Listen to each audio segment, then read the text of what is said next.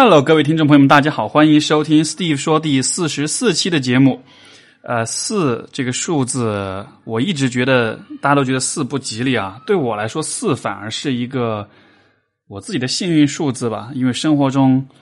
从小到大有很多的时候都是四，呃，学号啦，或者是某一些特定的编号什么的，我对这个数字蛮有好感的。啊，或许也是因为跟我的姓氏有这个谐音吧，所以说。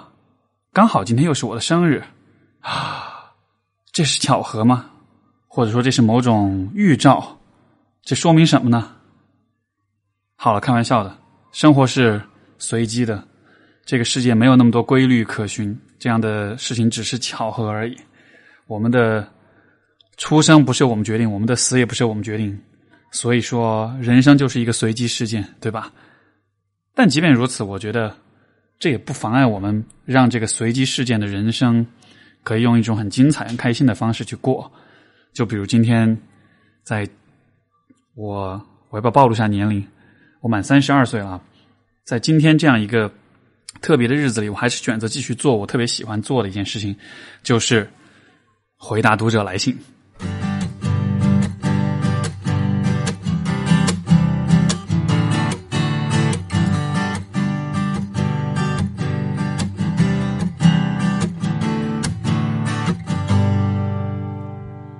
所以我们今天的第一位啊，第一封信来自一位叫浩的朋友啊，他说他提出这样两个问题，我觉得还是蛮有意思的。第一个是说啊，我时常在生活某个时刻突然想起之前做过的一些很傻的事情，然后就会骂自己很多句傻叉。然后因为在国外，所以骂出来呢也不会有人懂就是了。比如初中听信中奖消息，把自己银行卡密码给人家。比如有时候失言造成场面尴尬，比如想起分手时和分手后挽留对方的样子，这些事情就会一直在我脑脑子里萦绕，然后偶尔蹦出来让我短期内情绪低落。我想请问，这算是对自我的否定吗？我觉得我不想这样做，但是似乎成了一种本能反应。呃，如果是，该如何解决？呃，其实说到这里，我会呃，我我觉得这是一个挺有意思的问题，就是说。在我们在很多时候，我们其实都是在独处的，对吧？那你在独处的时候，你会跟自己讲话吗？你会啊跟自己说些什么呢？就这个部分是一个我们可能比较少去关注，但是我会觉得这是一个其实蛮值得我们关注啊的一个问题，因为我觉得。这多少能够反映，就是我们在独处的时候跟自己说些什么，多少能够反映我们和自己的关系，对吧？像这个浩说所说的这种情况，呃，我想这可能不是只有你一个人才是这样，可能每一个人在生活中有的时候想起一些比较傻叉的事儿的时候，可能都会骂两骂自己两句，对吧？但是你和自己的对话，你在独处的时候跟自己讲的这些话，是不是只有这种？骂自己、否定自己、批判自己的内容呢？因为我的理解是啊，我拿我自己来举例哈。平时生活中，有的时候我自己一个人待着的时候，我我也会跟自己讲话，而有的时候真的会讲出来。包括就是我印象最深刻，就是说我经常跟自己说什么呢？这是一个从以前中学时代养成的习惯，因为那会儿学英文，所以说很多时候就自己会跟自己讲英文。一两个短语，或者说很简单的一些短句子，就是通过这种方式，我觉得 这好像是一个练习口语的机会啊。但是时间久了，就是形成一种习惯了。就是有的时候自己像洗澡的时候、走路的发呆的时候，或者做了一些什么事情，或者想起一些什么事情的时候，我会忍不住脱口而出说一些话。有的时候是嘲讽，有的时候是批判，有的时候是夸，有的时候是就各种各样的这种表达。那我觉得自己跟自己讲话，其实是一件蛮有趣的事情，因为你在讲的时候。我理解，这其实是让你心里面的一些对自己的评价或者一些感受能够具象化，能够通过就是 verbalizing，通过语言化的这样一个过程，去把那些比较难以把握的那些比较虚的那些很模糊的感受变得很清晰，变得很实在，对吧？因为模糊的感受你说出来之后，它就变成具体的词、具体的句子，这样的话，这些感受就更能够把握了。所以，我想。当你在啊说你自己傻叉的时候，这可能是你对自己有一些不满的情绪，你需要去把它表达出来。可是我觉得，呃，是不是平时你对自己说话只会说这样的话呢？那么平时在另外的一些时候，当你想起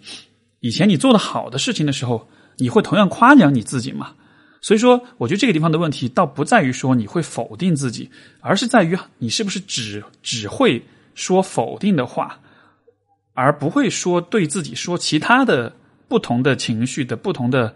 啊内容或者不同判断的一些语言。如果能够建立起一个自己跟自己之间的对话，是可以是很丰富的，是一种很多样化的一种啊很很灵活的这样的一种对话的话，我会觉得这会是一个呃。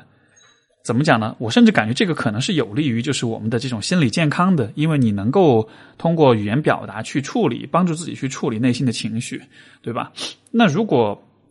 比如说你的状况是你只会批判自己，你不会说自己好，那这就更有趣了，说明在你的内心来说，自我批判的情绪好像是很强的，而且是必须要相当于是要这个都不受你控制，它必须要表达出来的。而与此同时，对自己的认可的、积极的、接纳的。比较比较柔和一些的这样的一些情绪，是不是就被压抑或者说不不被允许表达出来呢？那么为什么不被允许？为什么这些其他的不同的这些呃表达为什么没有办法呃出来？这个话，我想可能这当中就会有更深层的一些问题了。所以这是我对这个问题的回应。然后呃，浩还提到第二个问题，他说心头会有种焦虑，感觉时间不够用。我九六年生。呃，九六年生，哎，我 我就不吐槽了。九六年生，我快比你大一圈了。嗯，看着许多同龄人，我的一些学霸学霸同学或者差不多大的，此刻已经很成功很有名，而我还在学习一些我没有很感兴趣的学科，浪费着我父母的钱，心里就很无力。而且这种感觉随着年纪越来越大，呃，随着年纪变大越来越深，也越来越觉得自己很没用。我挺多时候都会被这样的情绪影响到。请问怎么摆脱他们？这样的状况，我的推测其实和年龄没有必然的关系啊。就根据你给我的信息，我自己的一种推测，这样的状况会产生，其实和年龄没有关系。这更多的是因为，你看你自己都讲，你学着一些没有兴趣的学科，浪费着父母的钱，那是什么让你去学很没有兴趣的学科的呢？是不是因为也许这些学科是父母或者是要求你，或者说是周围大环境，比如大家都在学这样的学科，所以你就没有按照你自己真实想法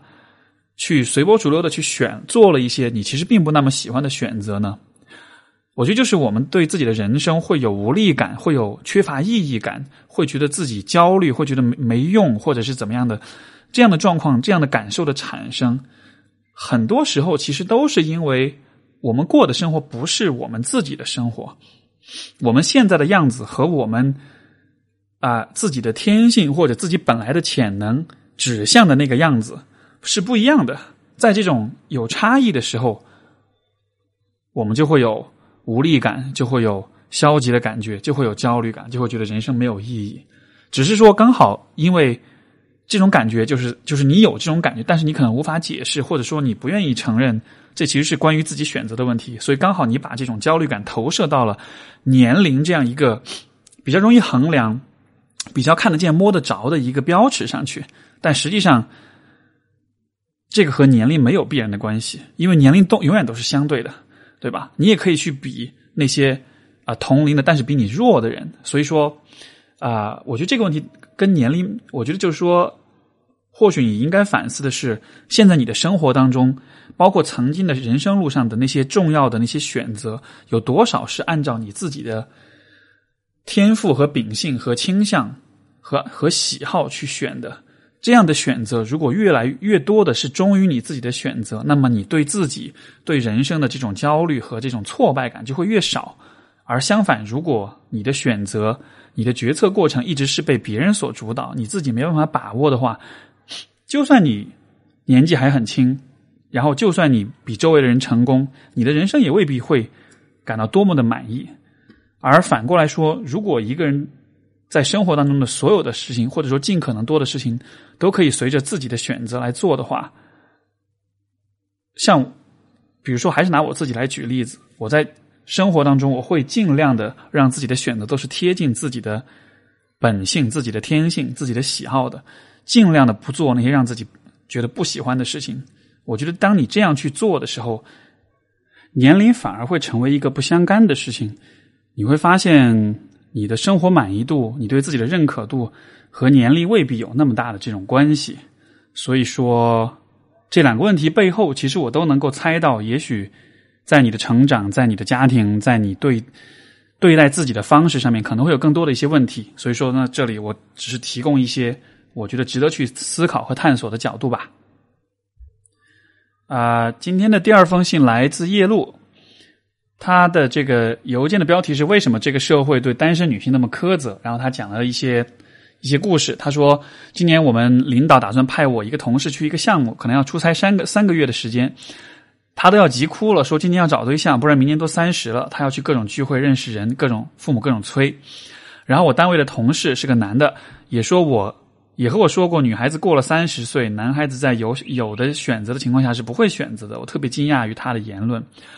我跟我大学同学讨论这个问题，他说他有一次在聚会上被喝高的领导批评，说他在跟一个三十一岁的妹子玩得好，就嫁不出去了。他也惊讶于为什么会那么恶毒。那个女生积极生活，温柔待人。再一次闲聊提到这件事，那乐观开朗的女生也是气了一晚上没睡好。人生不是一直。啊，意气风发，总有低潮期。低潮期肯定不禁，肯定会不禁问自己是否错了。然后一路说，我之前对于感情的事情是蛮平常心的。然后，但是连北连广深这样的大城市对单身女性都如此苛责，我同事都是名牌大学研究生，还走不出这样的困境。男同事竟然如此物化女性，觉得理所应当。我觉得现实情况啊，跟希望建立良好关系、良好亲密关系的愿望有如此遥远的距离。我是九零年的，也怕自己过了过两年三十岁了会陷入同样的困局，所以问题就是：第一，关键是关键的改变需要一代人甚至几代人的努力。我觉得我就是正在改变的那代人，但是现实生活如此残酷，应该怎么办？二，为什么认识一个尊重女性、热爱生活、有礼貌、有教养啊、有社会公德、讲卫生、工作能养活自己、有理想肯奋斗的男孩那么难？P.S. 如果有认识这样的男孩子，在广州，请介绍给我，好吧？来我这相亲了，那就把你的邮件公布一下啊。啊，Jane Lu Yip at foxmail dot com，就是 J A N E L U Y I P at foxmail dot com。如果哪位在广州的男孩子符合叶路这种描述，然后跟他三观一致，有兴趣聊一下的话，可以发邮件过去。呃，回到这个问题吧，啊，我可能有这样的两个角度。第一就是说，我们在人际交往的时候，我们在听别人讲话的时候。就是可能，当然我可能是因为职业的缘故哈。咨询师在和人对话，尤其在做咨询的时候，我们在听一个人讲话的时候，其实很多时候我们一方面我们会关注啊，就是语言的字面意思，但是与此同时，我们其实也会很多的关注到这些这些就是对方说的话，他背后的所表达的一些东西。所以说呢，当我听一个人讲话的时候，我往往听的是他说这些话的意图。或者说这些说这些话的动机是什么？在很多情况之下，啊，我身边的女性朋友啊，跟我分享这样的故事，就是被男性这样恶意的攻击，通过年龄，通过关于生育的一些这样的一些很批判性的一些啊言论来进行贬低、进行打压的时候，啊。从字面意思上来说，这的确像是对单身女性的苛责。但是，我觉得如果我们从这样的语言它的潜在动机来说，这更像是一种啊，一个人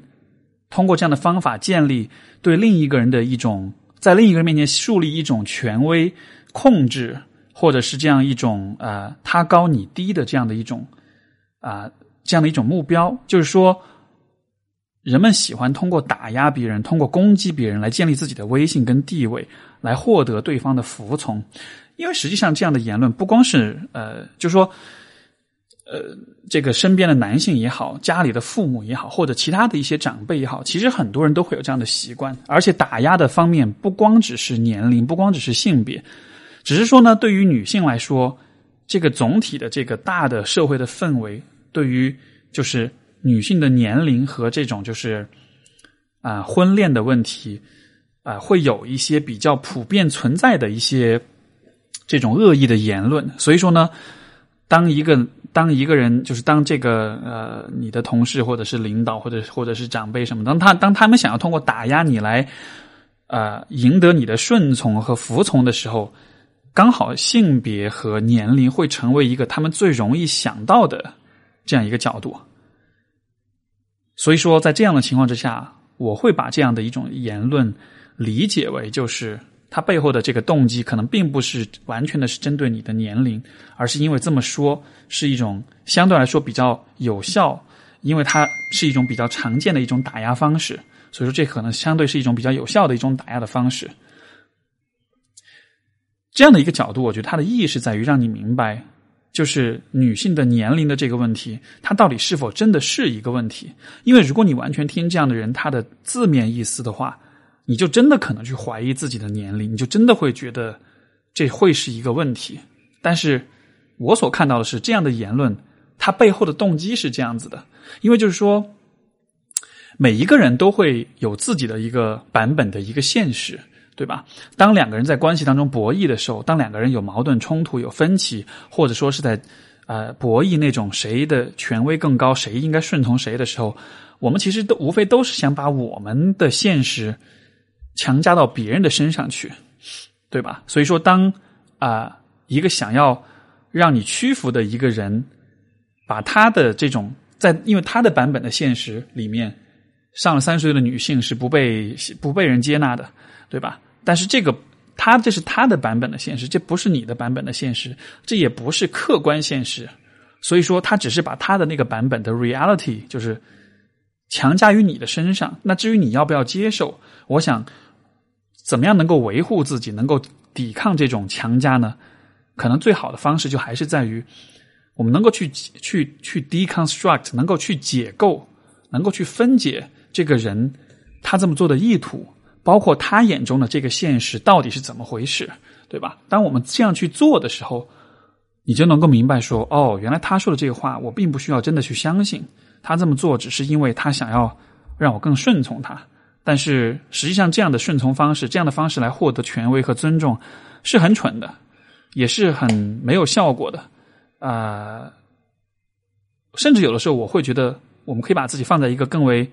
啊，怎么说呢，更高的一个层次上来看，这样的人可能是很可怜的，因为他如果只能用这样的方式去获得别人的尊重和这种啊顺从的话，那么可能在生活中的大多数情况下，他都是碰壁的，对吧？因为尊重也好，这种呃。能够服众，能够让人信对你能够服气的话，最好的方式还是在于你用这种尊重的、令人敬佩的方式去对待别人。所以，如果能从这样的一个角度来看待这样一些言论的话，我想对于女性来说，或者说对于遭遇任何形式的打压的朋友来说，这可能会是一种更积极的一种角度。然后，另外就是。呃，这种怎么讲呢？对于女性的物化这样的一种氛围普遍的存在哈，在当下这个阶段、这个年代，我觉得这的确是一个很无奈的现实。为什么是这样的一个现实呢？当然，这里面有很多不同的因素。然而，我觉得可能比较重要的一个相关性比较高的一个问题是在于，你看，我们从小到大其实一直都比较习惯用某一些单一的标准来评价人。对吧？你想想看，从小学开始到高中毕业，呃，到大学毕业，或者说到高中毕业吧，就是这么十二年的接受教育的这个过程中，我们是怎么评价一个人的？考试成绩呗。所以说，人们习惯了用一个单一的维度和标准来评价一个人，这成为了一个我们去认识他人、去看待他人的一种习惯性的思维。就包括比如说现在。许多人去寻找伴侣的时候，我们也都只能用工作、收入、车房、财产，呃，这样的一个很单一的类型的衡量标准来看待一个人。所以，我觉得这个是一个啊，我们国家的教育或者这种舆论氛围给我们在思维上、在看待问题的视角上面留下的一层一种深深的烙印吧。这种烙印，啊。当关系到就是性别、婚恋这样一些问题的时候，也就会让我们变得非常的 judgmental，就非常的批判，因为我们会只会用一个很单一的视角或者维度去评价别人。而当你对一个人的评价标准非常单一的时候，你就会变成一个很批判，就会我们就说很 judgmental 的这样一个人。因为人其实是很复杂的，一个人有好有坏，有值得肯定的地方，也有值得批判的地方，但是永远没有。任何一个人是可以用任何一个单一的标准来评价的，对吧？所以说，如果你用单一的标准去评价任何一个人，这就是一种把这个人把它 reduce 到，就是把它啊，我们这个这个应该怎么翻译这个词？就是把它缩减到，把它压缩到一个很单、很很单薄、很单一、不值得进一步了解、不值得充分的认识和尊重的这样一个。甚至都不不那么像是一个人的这样的一个物件的这样的一个层面上，所以我觉得啊，对于单身女性的苛责，这可能只是我们在思维方式上、在看待问题的方法上面、在价值观上面的这种缺陷和不足的一个具体的表现，它不是唯一的表现，只是说这个表现对于你，对于很多女性来说，刚好是遇到了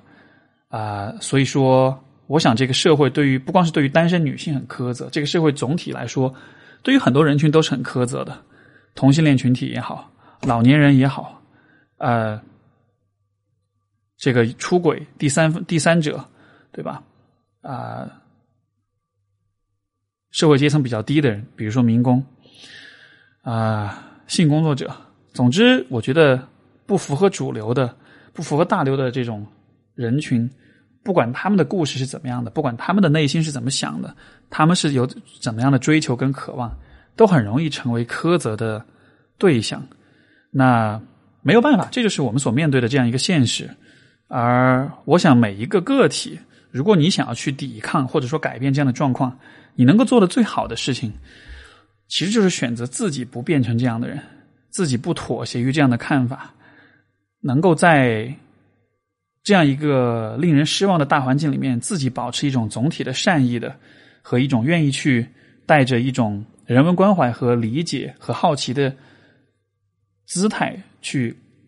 接近每一个人，去了解每一个人，去给予每一个人足够的空间，表达他的故事、他的想法，让这个人在你面前像是一个人，而不是一个可以被你用表格和问题随意的来评价打分的。这样的一个物件啊，我们今天第三封信来自 Mindy，他说啊，关于声音的管控，说每次听你的啊，你好，Steve，每次听你的节目都觉得声音带给人十分开朗、坦诚、温暖、成熟的感觉，没有过多的重复和犹豫啊，在夸我了，好开心 啊，一气呵成，行云流水，很自然，就像面对面聊天一样。作为听众，我听得很放松。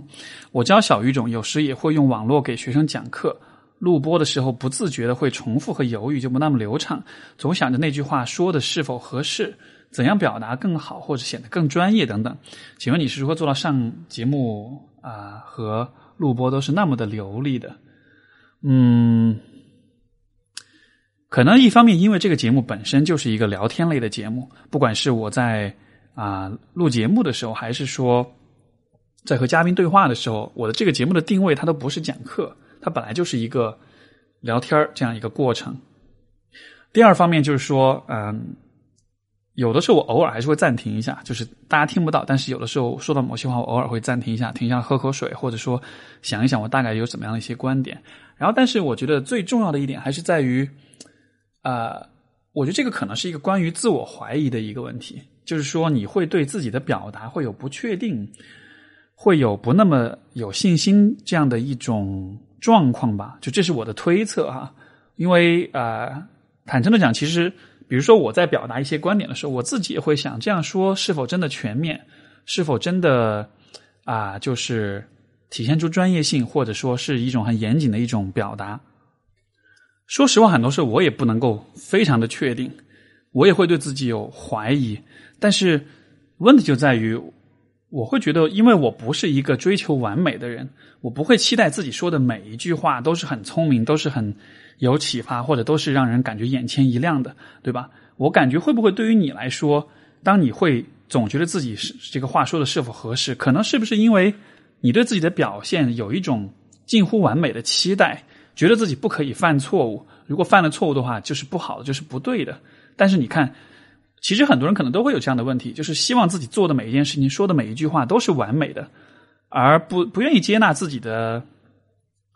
不够完美的部分，不够说的不够合适的话。可是当你这么做的时候，你反而就说不出话来，你反而就不不流畅了。呃，我会觉得这里面的道理是在于对自己的完美的期待，其实不是一种合理的期待。就这个道理当然很俗气啊，人无完人，没有人是完美的。所以说，在说话表达的方面，你也不可能，你也不应该去要求自己讲的每一句话都是非常的深刻或者怎么样的。我们在很多时候说的话其实就是废话，就是没有太多的意义，或者说一个观点，一个好的观点的呈现，就是需要很多废话的铺垫的，并不是每一句话都那么的深刻，并不是你所讲的每一个观点都一定是被所有人所受用的，对吧？所以我觉得。这样的这种犹豫、这种自我怀疑，可能还是在于你对自己的认识和现实当中的你之间会有些距离。呃，我记得就是我刚刚开始自己开工作室的时候，当时我主要是在做一些课程，这种培训类的课程，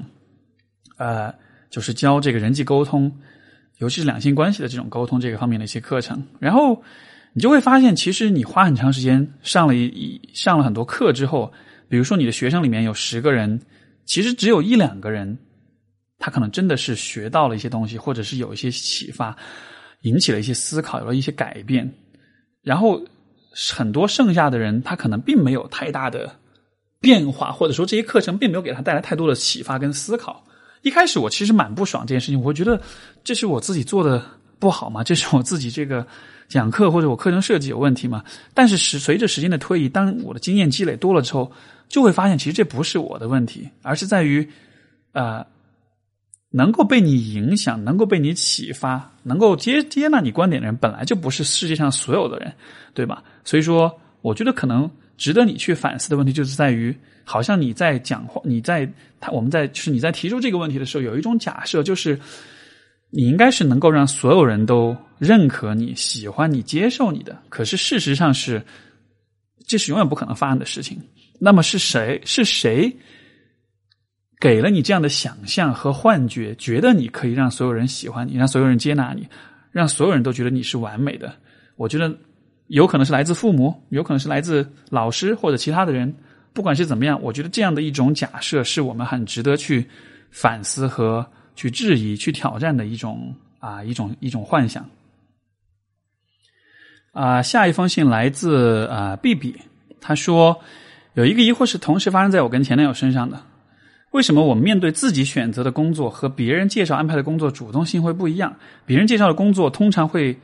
没有介绍人了解深入，会很容易放大不适合自己的地方，会容易有怨言，但自己挑的却为什么却会有更多的能动性去接受当中的一切，并且努力去克服？啊，有时明明是别人介绍的工作。在大家眼中更有前途，但是自己就是潜意识有种排斥感，我不知道这是为什么。这其实也让我想到我们今天第一个问题哈，那个就是呃前面那位朋友说自己的学了不喜欢的专业，然后导致这个生活缺乏动力、缺乏意义感，然后这个会焦虑。我觉得这里 B B 提出的这个是同样的一个问题啊，就是说做自己喜欢、自己乐意的事情和别人要求你做的事情。这是两种截然不同的体验。现实层面来说，可能的确别人介绍的工作会更有前途，但是问题就在于啊，我觉得这是人的一个很重要的特性，就是我们自己的喜好、我们自己的意志，如果不能被我们所接纳、所承认，并且去执行的话，这其实是我们就是这会导致我们和自己会有冲突。比如说，假设哈，比如说你是一个。啊，文字功底很好，对文字、对写作很敏感的一个人，但是你却比如说因为各种各样的原因去学了财务，对吧？那么你自己这个人，你本来擅长的部分，你本来可能变成的这个这个这个人，和你现实当中在做财务的这个人，这两个人就会成为你，就说这两个形象就会，他们之间就会有冲突。你的心里面的感，就是你的感性的那个部分，知道你喜欢什么、擅长什么、愿意做什么，而另一个部分，就是现实的你，又不得不去接受现在你是这样一个人，对吧？你想想看，就是我们主观对自己的期待跟想象和客观的现实，如果一直都有这样的一种差异跟冲突的时候，这会心里会有很多的内耗啊，而内耗多了，我们当然就没有，就是精力都放在这种内耗上面了，当然就没有动力去做那些看似有前途的工作了。所以，我觉得有的时候可能这个世界也没有这么非黑即白，不是说一定就是别人介绍工作就一定更有前途，自己做的工作就一定没有前途啊，或者说我就一定要选自己喜欢的，去排斥别人介绍的。我觉得很多情况下，很多事情、很多工作可能并不是你想的这样的绝对，也有可能别人给你介绍的工作，如果你去了解一下，会发现其实也有自己适合或者说能够发挥自己专长、能够找到喜欢的点的。或者说你自己认为你自己喜欢做的工作，这个当中可能也会有一些你之前没有考虑到的问题，对吧？总之，我觉得啊，在我们忠于自己感受和喜好的同时，我觉得也可以就是用一种更啊，怎么说呢？就是避免用这样一种非黑即白的一种比较绝对化的眼光，这种二元对立的这种视角去看待很多问题，因为呃。虽然我们提倡忠于自己的想法跟喜好，但是与此同时，我们也不可忽视的一点就是，人都是有局限性的。人对于事情的判断，尤其在就是说啊啊，如果你是一个比较强调自己感受、自己感觉的人的时候，这当中的确也会有些局限性，对吧？所以我觉得啊，我自己一直都有一个呃一个做选择的原则，就是感性的做决定，理性的执行决定。在做决定、在做选择的时候，你可以感性一些，你可以按照自己的喜好来。但是在做了这个选择之后，之后的所有的一切，你必须要调动自己的理性，甚至有的时候需要去克服自己在感性上的一些惰性也好，一些被动性啊，或者怎么样的一些啊这种阻碍也好，去努力的去执行你的这个选择。这个样子的话，我感觉才会是让你的一个又一个的选择都是符合自己的啊意愿，但同时又能够真的实现的。然后接下去的一封信来自 Vita，这个信比较长，所以说我可能没有办法读所有的内容。但是这个信的大部分的内容都是在讲这个女孩，就是 Vita 这个女孩是如何对一个男生有各种各样的好感，这个男生的各种细节的照顾，然后让他特别特别的喜欢这个男孩。他提出的一个主要的问题是阶级和爱情的问题，就是说这个男生可能家境。呃，各个方面可能跟他来说，也许 Vita 感觉到了两个人在阶级上的这种，就是社会阶级上的这种差异。所以说，大家的生活方式、圈子，或者是各种各样的一些啊啊，就是会比较尴尬，觉得不是一个圈子。所以说，会担心啊呃，以后两个人的这个发展是否能够有的这样一个发展，然后。他说：“Vita 说，我现在在一家互联网公司公司实习，做得好的话，毕业工作应该也不会差。在同龄人当中，我是个很优秀的女孩子。可是我一个人单枪匹马面对这个阶级高墙，我真的很胆怯，觉得自己很弱小、很无力。啊，如今听学长学姐谈论找对象时，会考虑对方家庭可以为自己做什么，我就在自己心里想说，我该做到怎么样才能比得上那些有着权、有权有地位的爸妈的孩子呢？或者说，怎样才能缩小？”阶级差距感，还是说接受现实，寻找一份够得着的幸福？嗯，很有趣的命题啊！我觉得可以分享这样两个角度。第一个角度就是说，阶级对于现在你所感知到的这种阶级的这种差异，有多大程度上是真的是因为阶级的差异？有多大程度上是因为你现在所处的这个阶段啊？当中你自己对于自己的不自信，因为你看，呃，我根据你的信来推测，现在是这个在读研吧？可能就是说还没有毕业，还没有工作，对吧？在这个阶段，你对于自己，你这个人的实力也好，吸引力也好的这种评价，我想肯定是很有限的。因为如果还没有走入社会的话，其实学生的这种环境，学校的环境是很单纯的。这样的情况下，你能够积累起来对自己的认可和这种。自信的资本其实是很有限的，但是你能想象吗？假设你按照现在的方式发展，三年之后、五年之后，在那个时候的你会是怎样的一种感觉？呃，比如说我的，比如说，如果引用我自己的个人的体验，在刚刚毕业的时候和比如今天的我，对于自己的认识肯定是非常的不一样，包括从尤其就是从从自信的这个层程度来说，呃。带来的一个副作用吧，就是学校在学生时代很喜欢、很仰慕、很爱慕的女生，到了今天回头来看，会觉得也就这样吧。所以就说，我觉得这样的一个问题到底是阶级的问题，还是说成长阶段跟成长速度的问题？你不能指望自己在还没有进入社会，对自己的人生、事业的发展还没有太多积累的时候，就能用一种很有自信、很有勇气的一种姿态去面对你所喜欢的人，对吧？但同时，我觉得也不要否认，随着个人的成长跟发展，有一天你会。站在一个比现在更高的一个位置，再来看这段关系的话，你所看到的画面可能就会很不一样。所以，我觉得，当然，这个你说怎么去区分阶级和不自信这两个问题，我觉得是比较难区分。但至少，我觉得你可以有这样一个意识，可以有这样一种反思，而且我也会鼓励你去从这样的角度去认识自己，就是现在的你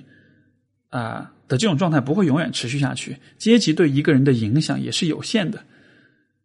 然后第二个视角就是说，好，我们就假设这就是阶级的问题，对吧？那怎么办呢？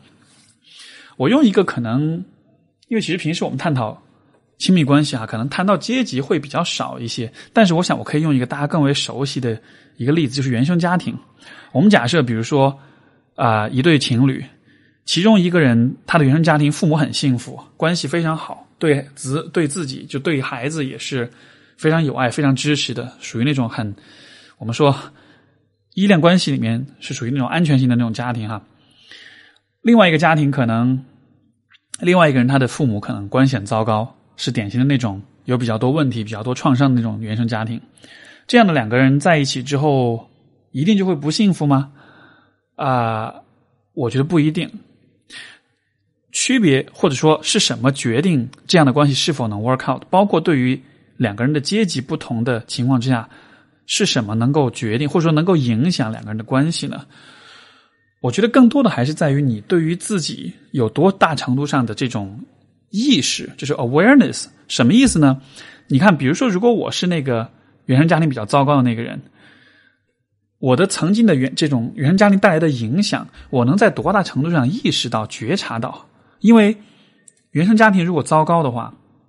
那么很多时候，你会在无意识当中被以前的经历所影响。你在关系的相处当中，就会有一些你自己觉察不到的一些表现、一些情绪、一些行为模式，对吧？就是说，原生家庭的好坏是通过你的行为和言语来传传递到、来触及到关系，来传递到对方那里去的。所以说，原生家庭过去的经验我没办法改变，但是我觉得我们可以做的是。更加有意识的、更加带有反思性的去看到，就是你自己的言行是如何被自己的经历所影响的。所以说，我在想，或许一种同样的视角来看的话，啊，你的你所处的社会阶层，你自己的这个家庭的这种经济的地位，对于你来说会有怎样的一些影响？会如何影响？比如说你的消费观念、你的这种交友、你的审美、你的思想水平。包括你自己为人处事的一些方式，我觉得如果能够在这些方面有所意识，能够知道自己的这个所处的社会阶级给自己带来怎么样的一些影响，并且有意识的去做一些调整、做一些提升的话，我不能说这样可以完全的让阶级的差距感消失，但是我觉得至少你是可以怎么说呢？因为有了意识，才有选择。当你意识到了。就比如说，举个最最具，比如说举一个具体的例子吧。两个人因为阶级的差异，在消费的这个问题上，可能会有不同的想法、不同的选择，对吧？当你觉得一个很漂亮但是没有实用价值的东西不应该买的时候，这个选择到底是因为你的这种选择是对的，还是说你的背景、你的曾经的生活环境里面这样的消费本身就是不被鼓励的？如果能有这样的一种意识的话，呃。最终的决定怎么样？我觉得可能是看两个人去去商量。但是至少你自己可以意识到，OK，我有这样的看法，我有这样的世界观，我有这样的我眼中的是现实是这个样子的，是因为我曾经有过这样的一些环境生长的环境，或者是一些熏陶，对吧？这样的一种自我意识的培养，我觉得是我们力所能及的范围之内可以去做的事情。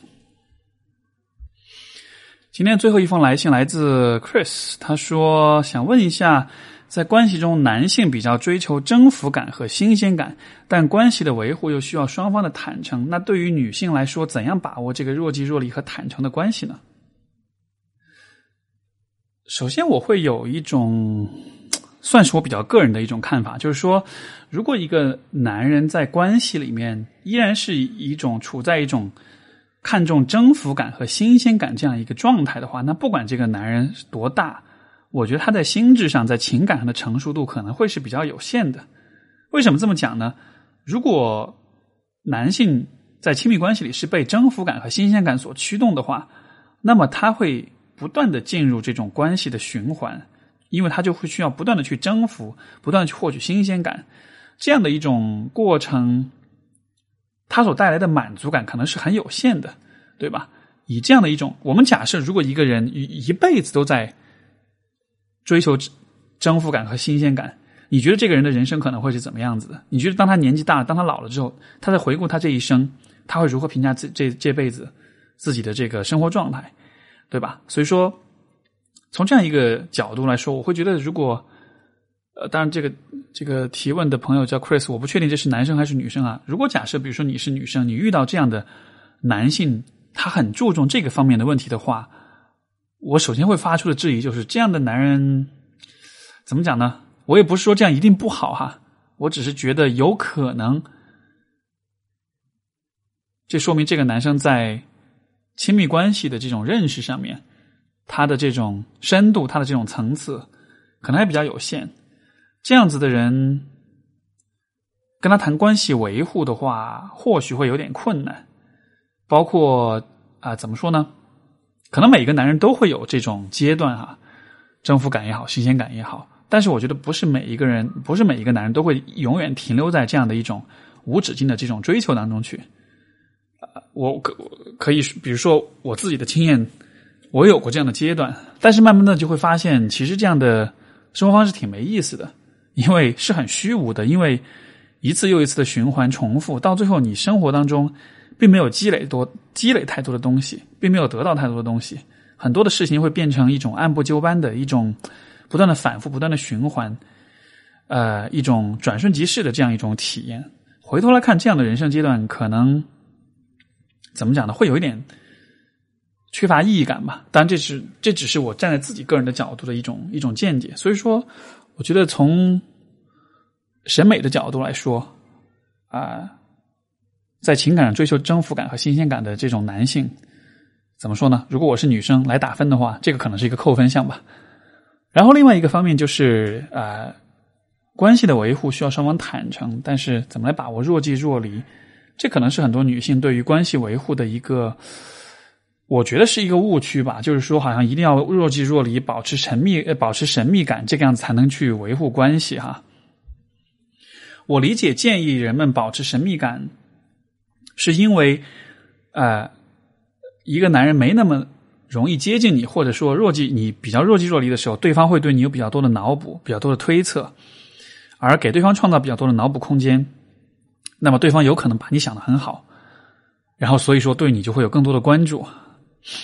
呃，我觉得在约会，在两个人怎么说呢，关系还没有那么正式、没有那么认真的时候，这样的方式是有一些好处，它的确能够更多的保证啊，可能对方对你的这种关注度。可是问题就在于，如果我们现在讲的关系维护是长期的关系维护的话，你会希望你的伴侣一直都很喜欢、很很很。很在乎那个他脑补的你，而你需要一直担心，如果他看到真实的你之后，他对你可能会减少这个，就是喜欢，减少好感嘛？这样的关系会让你满意吗？另外一个方面来说，亲密关系是一个人们在亲密关系里面是没有个地方可以隐藏的。随着时随着相处，很多事情慢慢的都会揭示，双方的性格的每一个角落都会逐渐的。进入视野，所以我觉得以这样的一种策略或者是出发点来维护关系的话，啊，在关系的初期也许这样子是管用的，但是长远来说，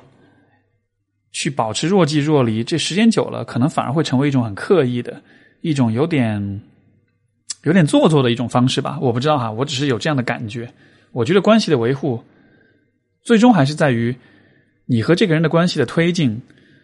在你和他真正的推进关系进入一个很正式的关系之前，你需要看到对方有足够的诚意，愿意去和你维护关系，而不是说还是这个新鲜感、征服感这个样子的，对吧？只有当你看到对方。愿意和你去共同去建设这个关系的时候，我觉得这才是一个足够好的证据，证明这个人值得你去和他建立起一个长期的一对一的这样一种很 serious、很认真的这种关系。可能就是如果没有，如果这个这一个指标没有 check、没有画勾的话，如果他的对方的这方面不符合，你们就进入关系的话，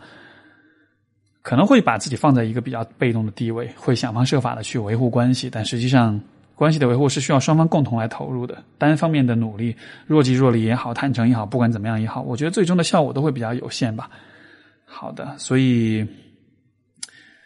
就是今天的一些回答，然后大家的问题都蛮有意思的，很感谢各位的来信，也有不少朋友的来信还在等，还待我在未来的节目中去回答吧。所以说，呃，我们下期下个星期的节目会请来一位我蛮喜欢的一位。心理咨询师，他主要是做家庭治疗的。然后，家庭治疗这是一个很有趣的一个方向，因为他是把啊人不是用不是把人看作一个个体，而是把人看作是家庭关系网络当中的一个一个元素、一个部分。而很多问题的理解都可以放在这样一个家庭关系网络当中去理解。我之前应该也有提到过，比如说啊。小孩子的行为问题是怎么在家庭关系里产生的？哈，总之这是一个我觉得蛮有启发的一个角度。然后，呃，这位嘉宾他的专业性、他的这种思维的清晰和活跃度，我觉得也很也非常赞啊。所以下个星期就请各位期待啦。那今天我们的节目就先到这里，晚上我要出去吃个生日宴了，然后也提前谢谢大家的祝福。我希望你们会祝福我哈，好吧那就下个星期再见。各位听众拜拜。